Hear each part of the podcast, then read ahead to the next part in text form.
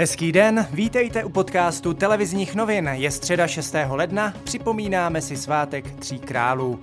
Dnes bude zataženo od jeho východu se sněžením v polohách pod 300 metrů i déšť se sněhem. Teploty se budou pohybovat mezi minus jedním až plus třemi stupni Celzia, v tisíci metrech na horách kolem minus dvou stupňů.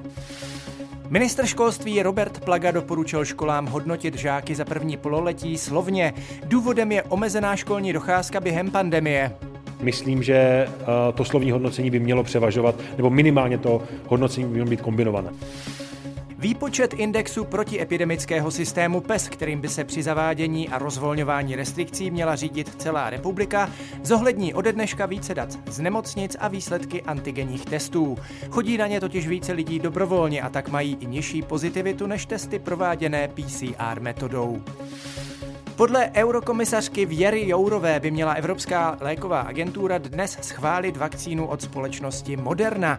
Evropská komise už vyjednala objednávku na 160 milionů dávek. Evropu zasáhlo silné sněžení, přívaly sněhu už zasypaly Španělsko, sever Itálie i některé oblasti Rakouska. Vydatně sněžilo i v Česku. Největší komplikace na silnicích jsou očekávány v ranních hodinách. Například na hlavní silnici směrem k hraničnímu přechodu Strážný ve směru do Německa mají ve stoupání na zasněžené silnici tradičně problémy kamiony.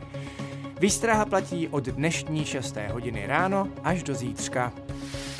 Německo sáhlo po dalším zpřísnění proti koronavirových opatření a omezuje volný pohyb osob.